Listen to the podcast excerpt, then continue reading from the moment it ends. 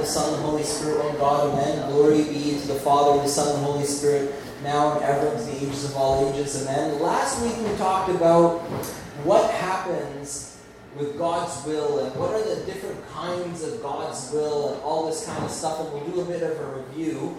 But I didn't do a disclaimer last week. I usually like to give a disclaimer. I'm, an academic in my past life. I have a real uh, visceral reaction towards plagiarism. If plagiarism is the theft of ideas, and these are not my ideas. None of these ideas, and not because I, I disown them, but rather because I think they're fantastic.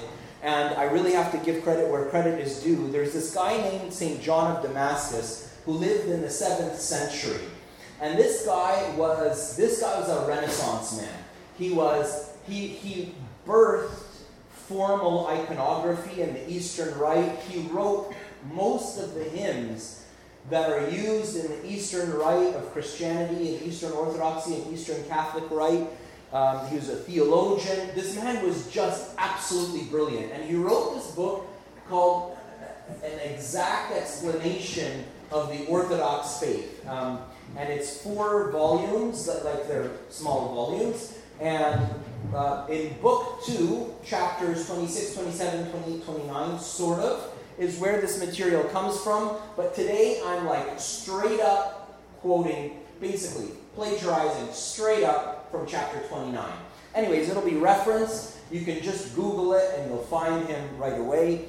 Most of this material is from there. So last week, we talked about how sometimes you have choices in life and you're at this fork in the road and you don't know which way to go. And sometimes people will come to me or come to some other person or, or just to themselves in prayer to God and, and ask God, What's your will? What's your will for my life? Am I supposed to go left or right? And what am I supposed to do? And a lot of the time, people don't know what, what, what God wants for their life and what His will is for their life. And so we began yesterday, last week, and St. John begins by telling us that well let's get a few let's just get a few uh, variables out of the way. One thing which is not a variable is god desires for all men to be saved and to come to the knowledge of the truth. So everything that god does is working towards one common end which is for all men to know the truth to know him and to enter into relationship with him and to be saved from the destruction and the, the distortion of this world. And we'll talk a little bit more about that today, which we didn't talk about last week. And we talked last week also about how God is,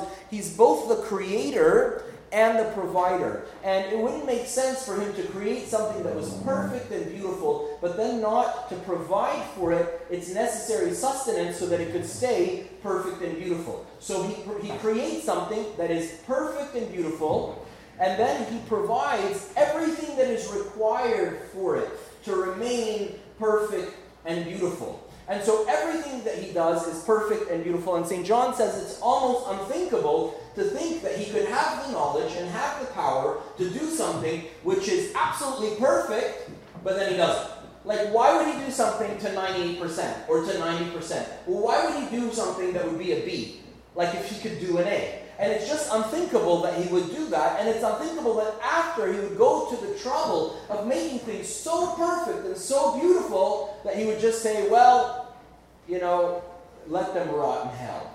You know, it doesn't make sense. So he, he, must be also the provider that provides for these things. And so he summarizes this is all a summary of last week. St. John summarizes and says God's creation and God's provision together are his good will. Now, his goodwill is, is what his will would be if nobody ever tampered with his goodwill. So, for example, he creates the Garden of Eden, he creates all the animals and all the trees, and he creates the tree of knowledge of good and evil and the tree of life, and he creates Adam and Eve and he puts them in the garden. Now, his goodwill would be if everything stayed exactly just so, just perfect forever.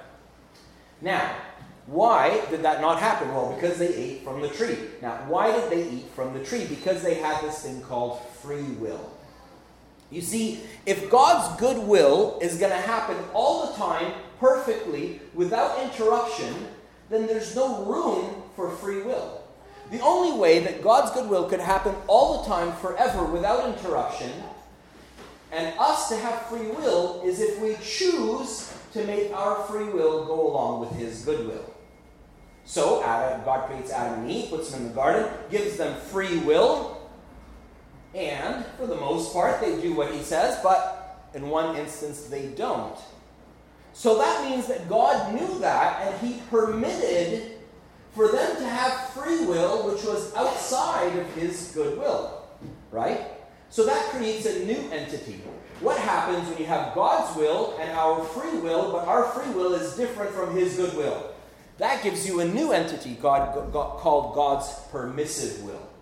So it's not like it's not like they did something that God didn't know, or it surprised him, or it was out of bounds, or it no, he knew that would happen, so he permitted it.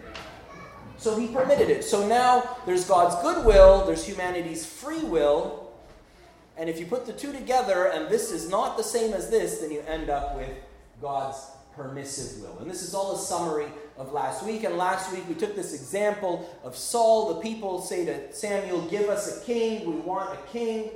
And that wasn't God's will, but he gives them a king. And the king, you know, was okay for the first bit, but then he kind of went off, the, the, the train went off the tracks, right? And then God replaces Saul with a king who has a heart just like God's. And his name is David right? So we kind of drew the schematic last time where we said God's goodwill is like this arrow going this way. But then if we if you add our free will and depart from God's goodwill, you enter into this new entity called God's permissive will.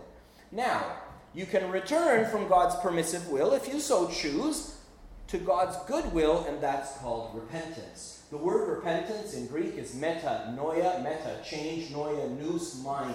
Change of mind, change of perspective, change of direction. The, the worldwide symbol for repentance is the U turn sign, right?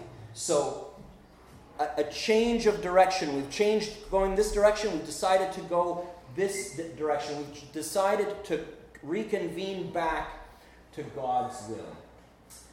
So, this week we're going to talk about providence. This week we'll talk about what about the things that are not in our hands? What about what about when it doesn't really pertain to our free will? There's lots of things in life that we don't get to choose. There's lots of things that happen to us or are done to us or to our loved ones or what what is what, what, what is that? And St. John of Damascus fits that into, it is not equal to, but it's part of providence. It's under the umbrella of the providence of God.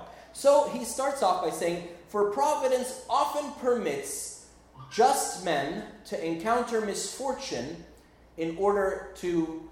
Let me back up for a second. Before we examine this quote, he gives a whole bunch of examples. He gives about eight or nine. I'm gonna I'm gonna go through about six of them with you or so because I want to I want to go through them with you. I don't want to just list them of different reasons or why God may do things in His providence that seem harmful to us or seem bad to us or seem wicked to us, right?